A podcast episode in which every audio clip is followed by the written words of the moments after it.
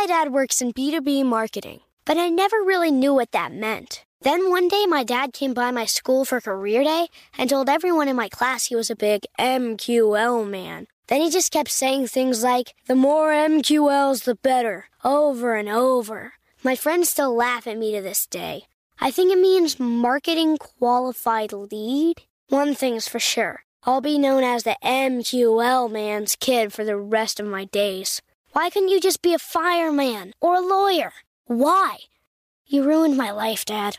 Not everyone gets B2B, but LinkedIn has the people who do. And with ads on LinkedIn, you'll be able to reach people based on job title, industry, likelihood to buy, and more. Start converting your B2B audience into high quality leads today. We'll even give you a $100 credit on your next ad campaign. Go to linkedin.com slash customer to claim your credit. That's linkedin.com slash customer. Terms and conditions apply. LinkedIn, the place to be, to be.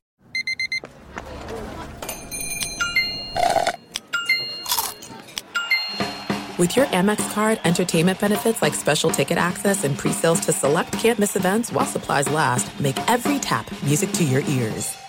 This is your moment, your time to shine, your comeback. You're ready for the next step in your career and you want an education employers respect. So you're not just going back to school, you're coming back with Purdue Global. Backed by Purdue University, one of the nation's most respected public universities, Purdue Global is built for people who bring their life experience into the online classroom. Purdue Global, Purdue's online university for working adults. Start your comeback today at purdueglobal.edu.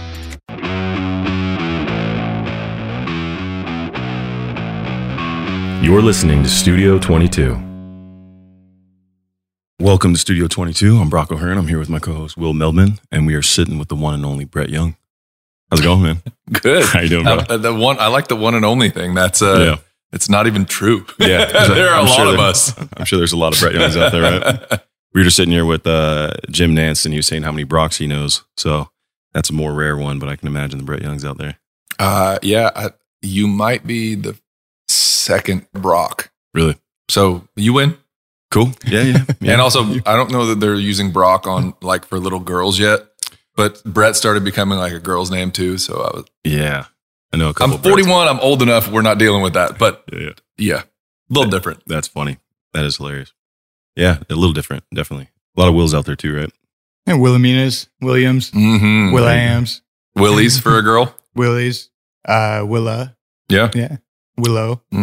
I dated a Willow actually, and Willow and Willow. That would have been strange if it worked out. back to your regularly scheduled entertainment.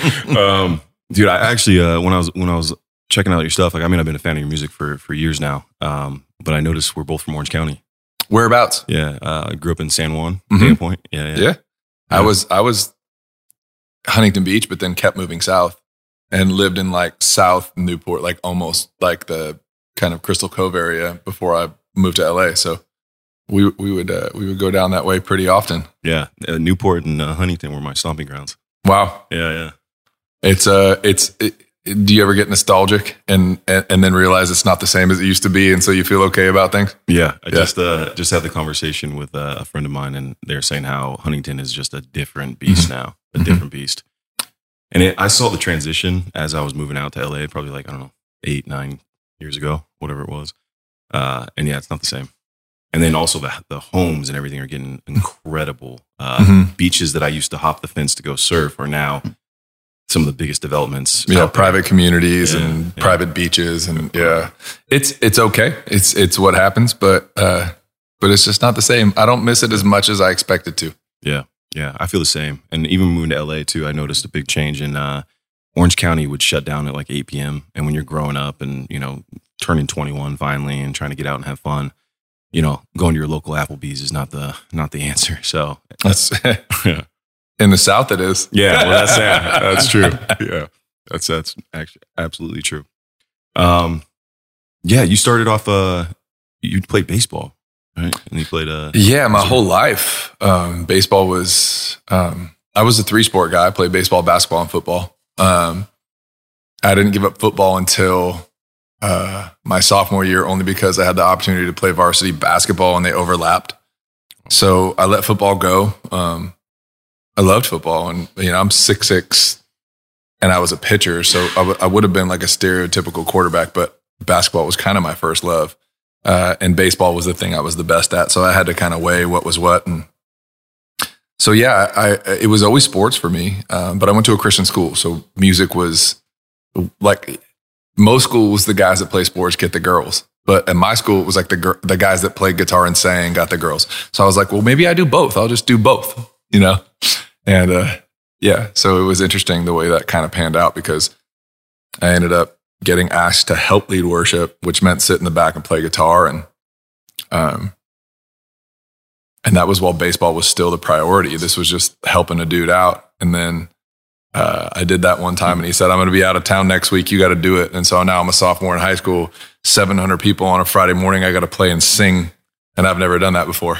So uh, it didn't go well, but the athlete in me loved the challenge. And uh, when he graduated that year, I got the gig and I, I did that um, every Friday morning for my junior and senior year while I was still playing two sports and, and, and that whole thing. So uh, I, it always still felt like a hobby, something you did at a Christian school, but because uh, sports always felt like the thing, but you don't foresee an injury like I had until it comes up. You know, you just yeah. kind of lean on the, you kind of lean on the prize as far as it'll let you, and then it, you bang your head into enough doors. Yeah, and you know, stop banging. yeah, yeah. Sometimes life hits you like that, right? So was that when you first got into music? It was more based on kind of church and in high school or college. Was that? Yeah, I mean, as a music fan, um, I was always a big music fan. Uh, I would, you know, fall asleep at night to playing cassette tapes of like uh, Boyz II Men records, and and I don't know if you remember an artist called Stevie B. This is probably I'm dating myself right now, but um, Brian McKnight, things like that. Like that's because my parents brought me up on like Marvin Gaye and Otis Redding and stuff like that. So it was kind of like the newer version of that soul singer. Um, so I was always a fan of music, and I would listen to that all the time. But uh, as a performer, I thought of it as a hobby but yeah, so so on the performance side, it started in church for sure. I never thought like I'm listening to Brian McKnight sing "One Last Cry" and I'm going, I'll never do that. You know, like there's no way I could do that. Um, but I can lead people in worship. But the thing about worship leading is you're not a performer at all. Your job is to actually be so invisible that they can come into the space on their own. If they're distracted by you, you haven't done your job very well. So my whole job was to be so vanilla and invisible that they could come into worship exact opposite of what I do now. but that's where it started for sure.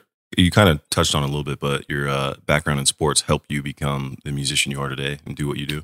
Yeah, I think we're seeing a lot of this, um, specifically in country music, is the, like the work ethic thing. Um, you walk up and down Broadway right now in Nashville. Every bar, it doesn't just have one stage; it has like three floors of stages with three different acts going on all the time. They all sound incredible it's like that Jason Aldean song where he says, everybody plays, everybody sings. It's true. The party left out is everybody's great, mm-hmm. you know? And so what's the difference, you know? And I played bars and restaurants in LA for 10 years. Um, and I got here and I went, they're better than me. So what am I going to do better? I think, you know, I leaned on songwriting for the longest time. I came here to actually write for other people.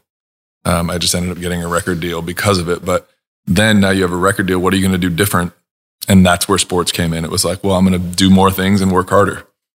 And I think that serves everybody in life. I think that's why athletes continue to be successful throughout their life, even after sports. You know, whether they choose to go into broadcasting or coaching or whatever they do, they just can't shut it down. They want to keep working, keep putting in the effort and outworking the person next to them because there's a competitive aspect to it. And so I think that's what it lended itself to me. Yeah, it's definitely a little secret sauce. And, you know, making the dream come true through hard work. Yeah. That's one of the reasons I moved to LA in the first place. I kept having people come up and saying, you should do this, you should do that. You know, my cousin's a manager or this person's that. You should start acting. And I'm like, all right, cool. I'm waiting for someone to come in and hand me that golden ticket. Never happened. So I said, I was 19. I'm like, I'm moving to LA. Screw it. And if I work hard, make the dream come true. Mm-hmm. So it's been a grind and it's a lot of fun, but grateful every step of the way, you know? That's it. That's exactly it. You got to be. Uh, we were sitting. I had a songwriting session this morning, we uh, sometimes it takes a long time, sometimes it happens fast. This, today happened fast. Those are the best days because you end up kind of taking breaks in between. Like we just nailed that part. We got that. That's the lyric. Write it down. Let's sing it and then sit down and take a deep breath because you're not in a hurry anymore, you know? And so we were just talking about life and, you know, we don't all write with the same people. So I hadn't seen some of them in a while. And so we were just like chopping it up. And I stopped them. I said, Do you guys ever think about how like how lucky we are that this is a work day? We just took a 30 minute break to chop it up, talk about nothing. We're still going to be in and out in four hours with a song that we're proud of that people are going to enjoy. You ever think about like how lucky you are? And uh, I think that it- continuing to remind yourself of that is really important, regardless of how, like, some people, like you said, the golden ticket, some people, they, they do get the golden ticket. Yeah. TikTok's doing that for a lot of people right now. Yeah. Here you go. You're brand new. We like your voice. Wait, a million people watched your video? Let's check it out. Yeah. And there are other people that are like, yeah, 15 years in the bars. Doesn't matter. Once you get the opportunity, you better Show you up. better dig in and do it. Yeah. Absolutely. I've, I've heard a lot of people, musicians specifically, that uh, they say TikTok is the biggest mover for their music and, and getting them, you know, downloads, listens, notoriety. If your song goes viral there, it's uh, it's like hitting a massive single. You know, Yeah. it's Yeah, it's it is it is the one of the one of if not the biggest platform right now outside of actual streaming and and and terrestrial radio. have, has it changed uh, the way you approach music? No, I can't let it. Can't let. It. I don't think it. I, I think of it kind of, and you know, for better or for worse. Um, I think of it kind of like a um, these singing competitions too that are making judges famous, but very few artists famous. You know, I think it's uh, you know, I- it, it's not, this is not a blanket statement because I have a song out with a girl called Ashley Cooke right now that she wrote. She sounds incredible. I was a fan of the song when they asked me. It was an absolute yes. I think she's a monster. I think she's going to be fantastic. This isn't a blanket statement. She got her big break through TikTok. So it's not a blanket statement. But I do think that those 10 years in the bars are valuable to people. Yeah. Because you get the reps. And then when you finally get the opportunity, you have the endurance to actually like get through those hard weekends or those hard months or whatever it is. Um, and I think there's a reason for that. I think there's so I think it's kind of it's kind of giving people opportunities before they're prepared sometimes. Yeah, um, and that's pretty cool. Yeah, we see it a lot in. Uh, I feel like you watch the transition of how you know coming up as an artist, whether that is music or film and TV or whatever the space may be, of how there's an old school way of doing it that worked, you know, 10, 20, 30 years ago. Now it's okay. Well, now we're in a new age. There's new tools available. Um, how do we adapt and do it, or do you stay true to? That's my biggest things. I think if you stay true to yourself, uh, it kind of unfolds itself. But also being open to you know trying things out, like you doing a song with uh, someone who started on TikTok is, Mhm. you know, it's a it's a big transition, right? Yeah, well, you have to. I think that the whole thing is you have to be able to identify talent, like apart from your bias, right? Like I, I can have my opinions about TikTok. That doesn't mean that like I shouldn't have listened to an Ashley Cooke song that was sent to me. Of course, I listened. You have to be able to listen objectively and not go like, no, I have these opinions. Like that's I'm very hard headed and black and white, but not so much that I'll miss a good song or a good opportunity. She's fantastic. The song's really good. That has nothing to like TikTok was how she got here, but it wasn't why she got here. You know, she got here because she's been doing this for a long time and she's ready for it. Um, I guess my thing is just uh, it probably selfishly like you know I, I had to do the hustle.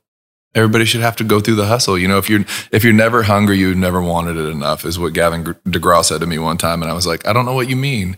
And then and then I played bars and restaurants for ten years, and then got my record deal, and I was like, hey, I can look back and know exactly what you meant when you said that.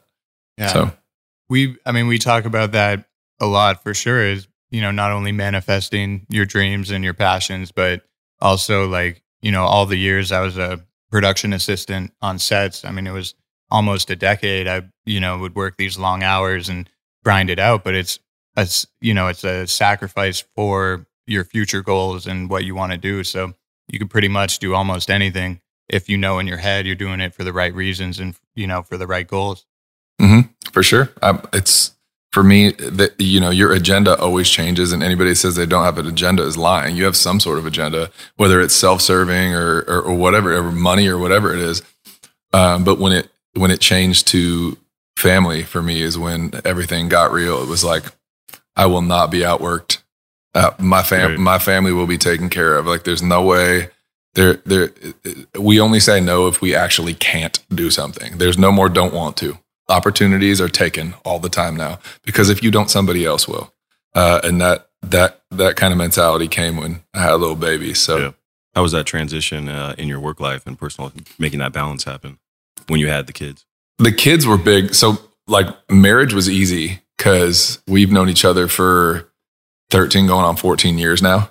Um, and when we got married, she just jumped on the bus. She came to every show.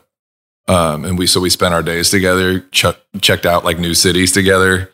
And then she'd be side stage for every show. And we, you know, sleep in the same bed and show up in the next city together. That part was easy. With kiddos, um, we don't really know yet because COVID hit right after we had our first daughter, and she had that was her, literally the first weekend we had taken her on the road, and then and then I went to Europe, and COVID hit, and I came home, and we stopped touring. So she did one weekend, and you know she was young, so like less than a year we were figuring it out, and then we haven't done it since. So uh, I think it, you know, without mentioning like how COVID kind of messed things up for that it wouldn't make sense. But like they're not touring with me right now. So the way that we're most affected right now is I leave for three to four days a week and I don't see them. Um, whereas had we not had that little hiccup with touring and the whole thing, um, we were pro- probably would have integrated both babies into the the bus life and the road life sooner. Um, but we're just kind of being careful right now. Um, I don't I don't claim to know anything. I just don't like not knowing. So we're just trying to be safe about it. So that's the biggest thing is just what would have been them always being with me is right now me leaving for half the week every week, which is it's rough. It's not it's not the best. FaceTime's nice though. Yeah, Yeah. FaceTime's great. Yeah, it makes a big difference in uh, keeping that relationship co- consistent. Um, has it changed the way that you write music? Having having daughters, having Yeah, I'm uh I know your song "Lady," right? Yeah, so I wrote that song for my first daughter Presley before she was born, and um, and then I wrote another song, which is the title track off that album called "Weekends Look a Little Different These Days."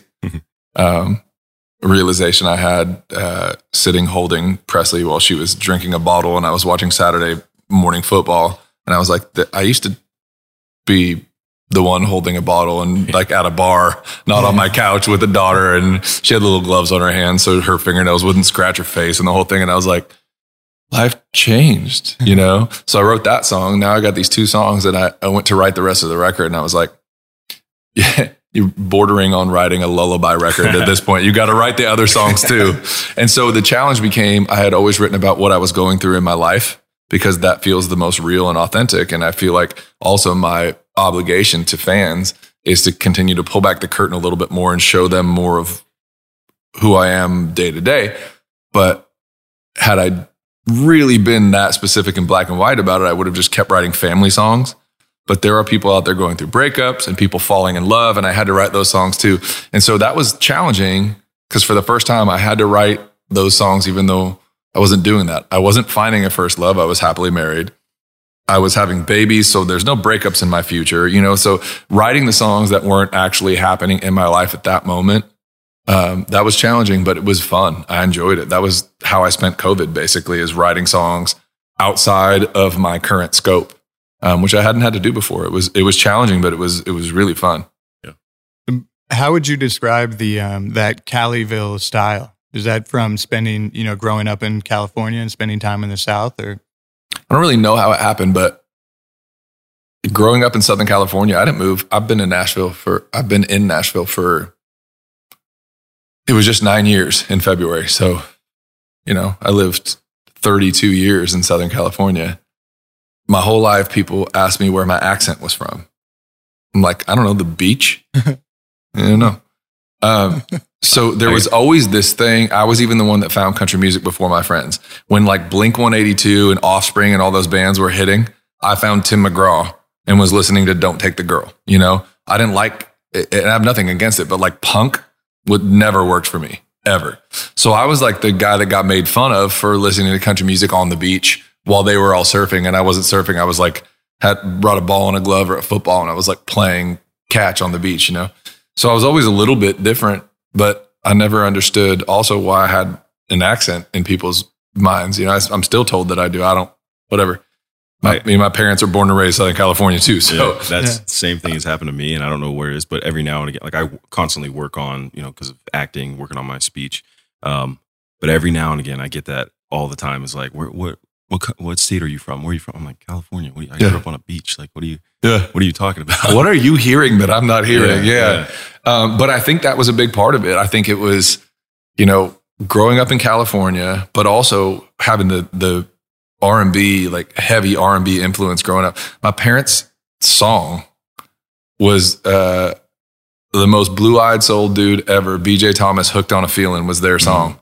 But uh, like I said, it was like Otis Redding and Sam Cooke and um, uh, uh, Gary Puckett and the Union Gap and stuff like that. Like that's what that, they played in the house. So it's California plus soul plus I find country music like in the early 90s and something happened like organically where I just kind of had an accent my whole life. I don't know.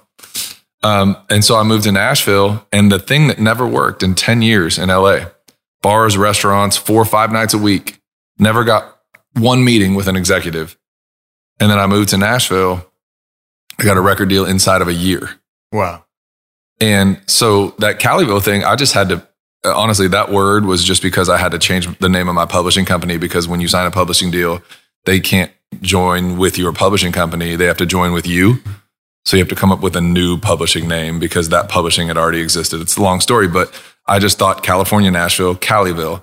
And when I did that, it turned into a clothing line and the whole thing. And then people started just talking about it as like my sound. And it is. I mean, it honestly is the blend of growing up in Southern California, listening to soul music, and then moving and, and doing country music. I, yeah, I just think it, that's organically what happened. And, and California and Nashville came together to make a cool name. Is really all that is. Yeah, I mean, it sounds like what a combination too. Like you just said, organic, and Brock mentioned like being true to yourself. Like you know, I feel like those things tend to just happen when you're doing you and yeah. just being yourself and growing and experiencing that. That's really cool. You said you've been uh, chasing it over 10 years at that point, you know, doing bars and everything like that. What was it like when you got the first hit? Massive hit. It was weird. Um, when I moved to Nashville, I had, I was 32 and I had kind of chalked it up to like, okay. Cause you know, in LA, the kids that are, are making it are kids. They're like 19 years old, yeah. sleeping on somebody's couch, you know? And so I'm like, I'm 32. Jimmy Iovine going to walk in and sign me to Interscope right now? Like that's just not what's going to happen for me. I'm not going to be the like the face of a boy band. Um, but those are the people I was like hanging around in LA. Even though that's not the gigs I was playing, those that's like that was like my friend group. I had nothing against it. I was just like, uh, this is. So I went to to Nashville to to write for other people, and I had to sing the demos. You write a song, you want to pitch it, and if you're the better singer in the room, for better or for worse, you're singing on the demo. And so, long story short, that whole thing happened. And now I'm back to the artist thing. And, and, it was a whirlwind. And it was almost like what just happened. And before I knew it, the record deal and then the first single came out like faster than most people get signed and put a single out. So I wasn't, so this is, this is to answer your question. We, the, the week that my first single Sleep Without You came out, we booked two shows that week, West Coast, Vegas at the Chelsea Theater at Cosmo, opening for Band Perry, who was still huge at the time. And then the next day was my first stagecoach gig, and it was main stage. Yeah. So I went Jeez. boom, boom. yeah. And then I'm driving. My parents still lived in Orange County at the time. So then the next morning, I'm driving uh, from Stagecoach that I've just played. It was the noon spot but who cares? It was main stage yes. oh, on yeah. the opening day, Friday that weekend. And uh, I'm driving to see my parents, and the local station there is K Palm. And we're like 20 minutes into our drive, and it comes on. I remember the realization was like, all, all these people around me, they know, like, they're here for Stagecoach. Everybody on the freeway in these cars around me are country fans, and they don't, they're listening to this right now, and they don't even know it's me right here that's a really cool feeling. And so it was like, it was just like a real, it, it was, it's, people say, what was the like, the you made it feeling? And, you know, we have we've had so many things happen since then, but that was the first one I had where I was like, what? Nobody even told me this was this is accidentally playing in my rental car right now. This is incredible. Um, so uh, that I mean, it was it was, uh, extremely validating. I guess is the the long way to give that answer.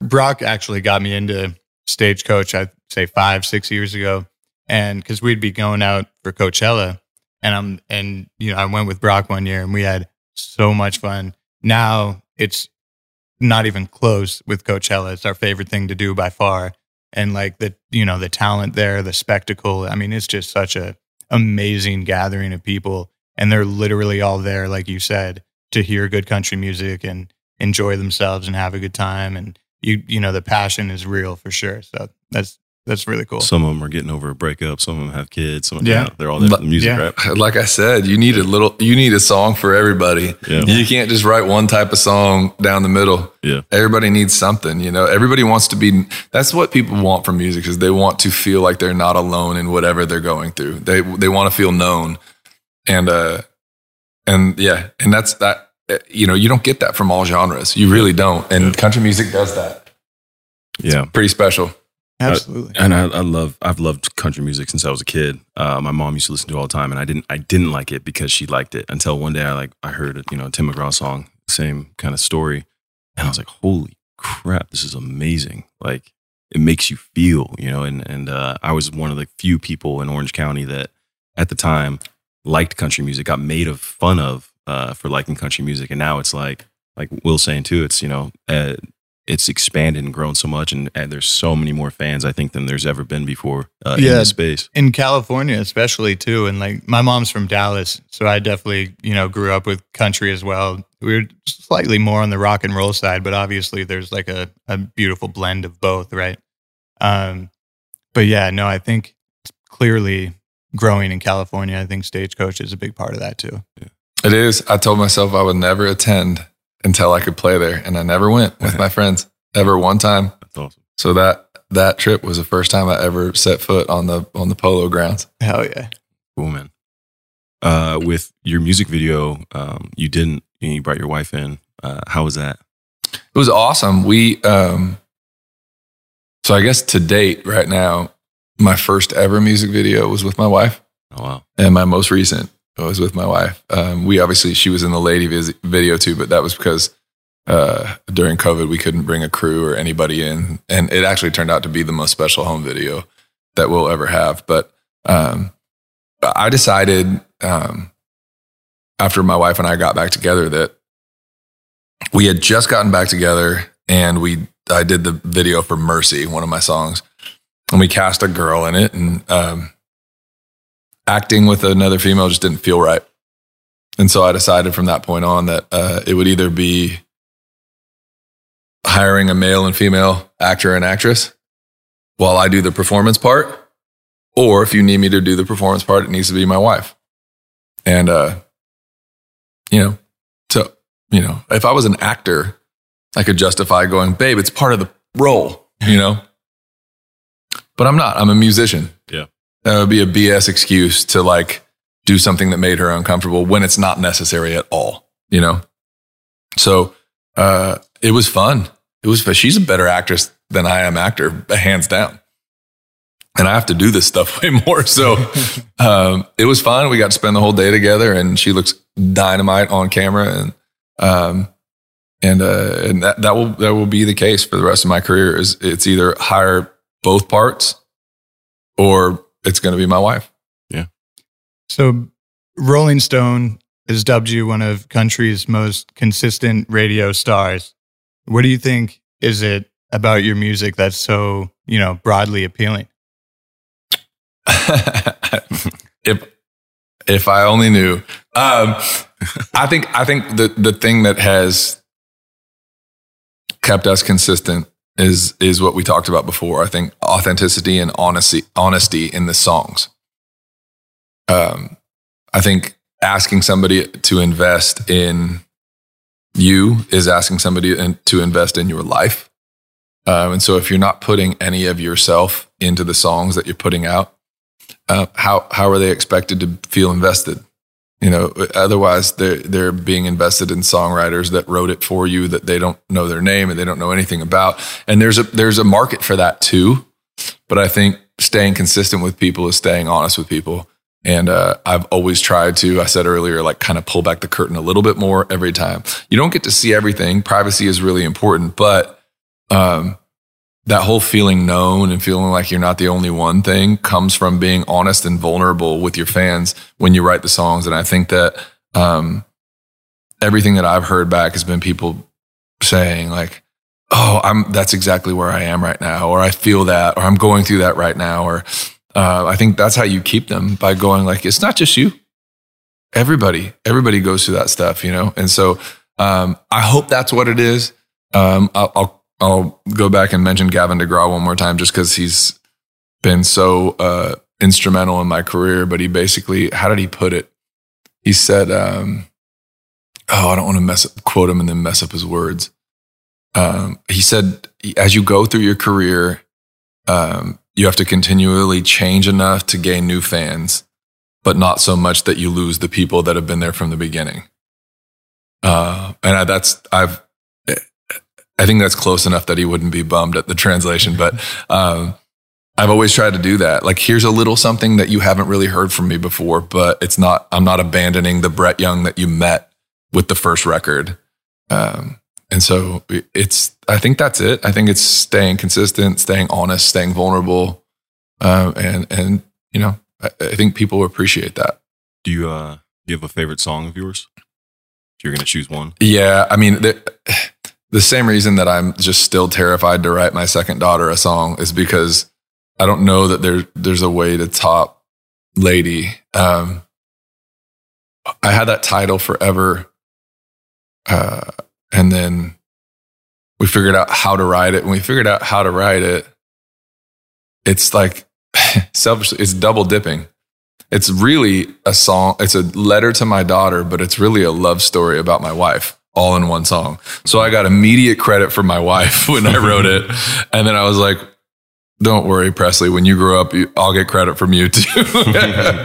um, and, uh, and also all of it was true. All of it was like, exactly. It was like my heart pouring out on a page. And so, uh, I have to write one for my second daughter. I don't, I'm terrified. I don't know what that's even going to be, but I don't know. You know, we just found out that my second single that I ever put out is called "In Case You Didn't Know," and it we just found out it's eight times platinum, which is crazy. Um, and it's so it's weird to say that "Lady" is my favorite, but yeah. I think it's the most personal and the most special to me. What, what about uh? I mean, like I said, big fan of your music, so it's all of them are killers, man. You, you do a great job, man. So awesome. Thank you. Um, yeah. um, what about performing? Is there a, a certain song or or even place that you like performing the best? Yeah, I think going home. I think I think playing Southern California is still my favorite. Um, I, I was always told that that was the hardest place to sell tickets. Everybody, there's so much going on. Everybody's kind of jaded. I had one person. I won't. I won't name her name, but a close friend of mine. Um, if you guys know the Hotel Cafe. Oh yeah. Yeah. Yeah. yeah. Um, in Hollywood, that was my favorite. I would I would play there all the time, and it's you know you can only do like hundred people. It's small. Uh, but it was always known for like no matter who's there, it's always going to be good. Just go. Who cares? Like a ten dollar ticket, whatever. And when I first got started, I couldn't believe that they were going to let me play there. But I was like, I can't be the guy that doesn't have all 100 people in here. Like it's always full. So I was promoting really, really hard. And one of my closest friends, a girlfriend of mine, drove up from Orange County and then didn't show up at the show. And after the show, I, I called her and I was like, what happened to you? And she was like, I don't want you to be mad at me. Cause I was like the early, I was like the 7 p.m. I was like the first guy on. And she goes, I don't want you to be mad at me, but I was at the coffee bean and Denzel Washington was in there and I couldn't let myself leave. And I was like, you just sat and looked at him? Yeah, I didn't even talk to him. Oh no. I was like, what? No. What is going on? And then I, but then it clicked. Like that's LA in a nutshell. Yeah. Yeah. There's that that can happen all day, every day. You don't know where you're gonna go and see somebody, be starstruck or whatever it is. People are not just singing, but they're acting and modeling and they're doing all. So my the advice I was given, or at least what I was like um, cautioned against, is that it's hard to sell tickets in LA. We went back for my birthday a couple years ago, right before COVID, and we we played Novo at uh, right next to Staples Center. Yep. and it's like twenty seven hundred tickets, and it sold out in a day. So we booked. That was on Friday. So we booked the Saturday. It sold out in a day. So we booked the Sunday. It sold out in a day. And we did three nights back to back, sold it out.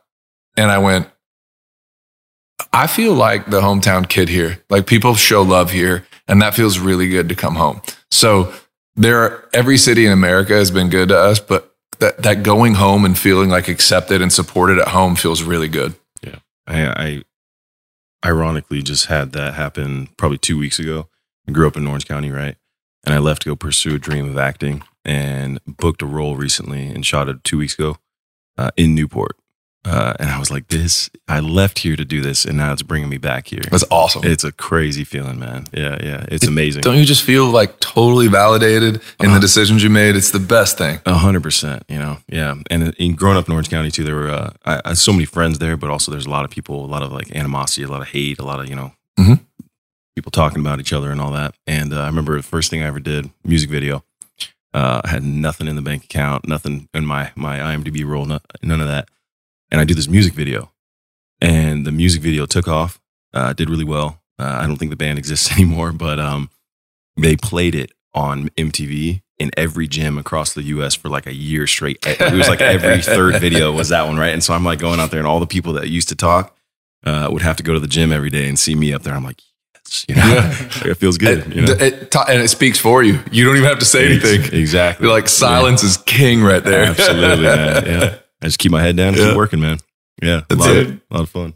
There's a film called Game Night where, you know, one of the wives, this is like a total side thing. Jason Bateman, I love that movie. Yeah. yeah. So one of the wives like thinks she had an affair with Denzel, but it's like a, a guy just said he was Denzel. So funny. I remember that. The husband had to be like, "That's not. Are you kidding? Did he ever say he was?" That's a, that was probably the guy at the coffee shop. Yeah. that she sat and looked at and skipped my show for. If she didn't have a photo, man, a big chance, man. Big chance. That's like I couldn't stop thinking about that. Sorry when you said that. That's hilarious. yeah. Oh, it's so great. Yeah, man. What do you What do you have coming up? You got a We're busy again, um, which feels good. Um, uh, the summer is generally fairs and festivals um, that just kind of eats up the whole summer. Um, lots of casino shows, Yeah. which are pretty fun. Uh, that's that audience is built in. Yeah. They basically all need a break from gambling because they've lost too much money, so they're going to come Yeah. catch a show for a minute. But um, that's that'll be most of the summer, and then in the fall we'll we'll go out on like a sanctioned tour, and I'll have an opener and the whole thing. We're kind of routing that right now. Um, I'm going in November. I'm going uh, back to Europe, and we're doing uh, I think three weekends, any anywhere from Stockholm to Oslo to the UK, and um, I think we finish in London, um, which is the first time we've headlined over there. We always go over for that uh, C2C festival, and we play the arenas, and we just did that with open for Darius Rucker on this last trip. Uh, and we do so well over there. We just decided to check it out, and it's already sold out. So we're Congrats. that's gonna Yeah. be fun. Thank you. In November, I'm gonna we're, I'm gonna get us a, a a babysitter for enough days for wifey to come over and, and experience some of that with me. And um and uh we you know we the the record that I have out now, I have to uh I don't have a follow up single, so I'm gonna have to get in and, and record the back half of that record. We did a, a collection, which is like an EP, Mm. just an extended EP, um, which is what EP actually means, but I don't know why. Um, we got to do like six or seven more songs and have some singles ready for the follow up. So we'll get in the studio here soon. I got like 300 songs that I've written over COVID that it's not going to be hard to pick from, but we have to pick them. So um, we're busy, and and my girls are young, and and and they uh, require and and deserve a lot of attention. So um, just kind of like you know nose to the grindstone, just trying to make sure that, like I said before, nobody's out working and uh, and and and nobody's getting opportunities because we passed on them or weren't ready for them. how, how long uh, does it take? I, I know you said like earlier, sometimes it works right away, uh, but from beginning or trying to create a song to conception, How long would you say it usually takes to make a any any one song? Really?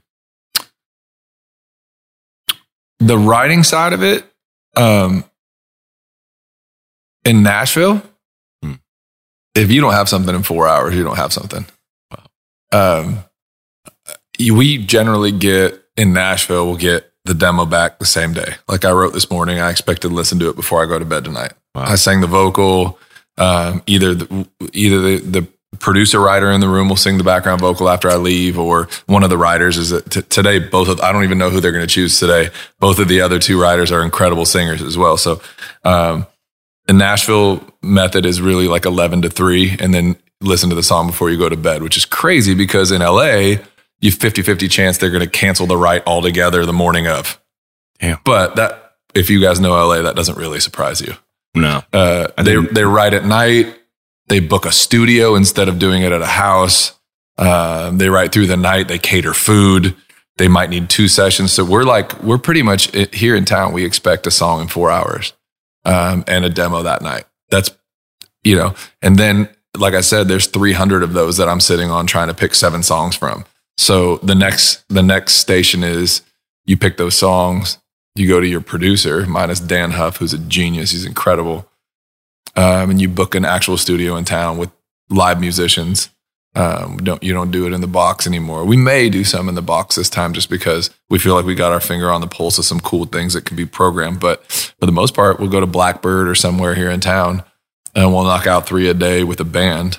Yeah. Um, and so that you know the time frame is is really four hours to write it, um, and then if you pick it to put it on a record, by the time you have tracked it in the studio, you can probably have a master inside of a month, like ready to Wow. go out. That's uh, like recorded, overdubbed, like adding guitars and background vocals, getting it mixed, maybe remixed if there are notes, and then send it to master inside of a month.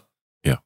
It's, Wow. it's, it moves, it can move fast. It can move really slow too if you don't have the budget for it. So uh, I guess that it's kind of a fluid uh, answer, but it, for us, it's like write a song in four hours and from tracking it to getting the master is like a month. Amazing. Because of COVID and everyone had really no uh, other options except for to sit at home and write, do you think in the next coming years we're going to see some of the best country songs and music that maybe there's ever been? Uh, or maybe just a massive influx altogether? I don't know. Um, I I went from thinking that Zoom was saving everything to like three weeks later thinking that it was totally dumbing down the process because there's an energy in the room that you lose. Um, it's possible because people were probably writing more, but if all of those writes are being affected by that, then they might all be a bunch of throwaways. And I don't know. I got some good ones, but it was way more difficult for me creatively. Interesting. Yeah, 300 songs. That's a ton. I, I feel like your fans will be stoked to hear that, though. They'll hear like five of them, but yeah. um, hell yeah. Well, you know, how do you feel about the Troubadour Golf Club here in Nashville? And, you know, how does it compare to some other Discovery Land courses? I mean, Discovery Land does it the best. Um, specifically for me, this was my first experience with Discovery Land. So we've been we've been uh, members for about three years now, um, and in those three years, I've gotten to experience a bunch of other courses as well. Um, uh, the experience, it, it's not people just think, oh, it's another golf community. It's not the kind of all encompassing thing. Um, especially with a young family, especially with a young family for us has been a game changer. We don't, you know, we're 45 minutes outside of town Yeah. and we never feel like we have to leave here. Um, and I think, you know, for us, that's been our neighbors' kids are my kids' friends and they're going to go to the same school and we're i'm going off to barbecue for you know neighbors and their kids right you know right now in a few minutes. Um, the the sense of community um, but also like the things that are avail- available to you from from fitness to golf to outdoor pursuits to all that stuff that's stuff that you would be a, a like a, a full day outing for any one of those things and it's just all here. Um, and so we feel so safe and taken care of um, and you know our, our kids feel like they're we feel like they're being active within our convenience, which is such a selfish thing to say, but it's true. It's so easy. It's so fun. Um, and I think that it's, I think it's being done better than anybody else is doing it. Uh, within the market. And so we, I, my wife knew about it. I'm thankful to her every day for bringing me out here to look at uh, the house that we live in now, um, because I think the model is perfect. That's great to hear. You, you know, you always want to hear people are are happy and with their families and doing what they want with their families and making those memories. Right. That's what it's about. I even took up golfing. I'm terrible at it, and I still like it here. Hell yeah, That's awesome. that's incredible. Well, man, thanks for coming in, and uh, you got a barbecue to catch, so uh, let's get you out of here. Let's just make sure I don't undercook the chicken. Thank Thanks, you Brett. guys. Appreciate it. Thanks, Brett.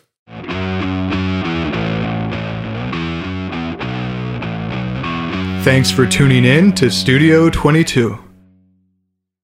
Open a limited time 11 month certificate at Kemba Financial Credit Union. At 5.25% APY, it's more than triple the national average, plus, it's a safe and secure way to grow your money. Visit your local branch or kemba.org slash CD for details. Offer expires May 31st, 2024. APY equals annual percentage yield. Restrictions apply. $500 minimum and $250,000 maximum deposit. Advantage status required. Comparison based on Bankrate average. Federally insured by NCUA.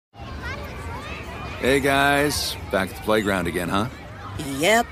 You know what this playground could use? A wine country. Heck yeah, and some waves so we could go surfing. Ah, love that. A redwood forest would be cool. I'm in. Ah, ski slopes. Let's do it. Um, can a girl go shopping? Wait! Did we just invent California? Discover why California is the ultimate playground at visitcalifornia.com. There are some things that are too good to keep a secret. Like how your Amex Platinum card helps you have the perfect trip. I'd like to check into the Centurion Lounge. Or how it seems like you always get those hard to snag tables. Ooh, yum. And how you get the most out of select can't miss events. With access to the Centurion Lounge, Resy Priority Notified, and Amex card member benefits at select events, you'll have to share. That's the powerful backing of American Express. Terms apply. Learn more at americanexpress.com slash with Amex.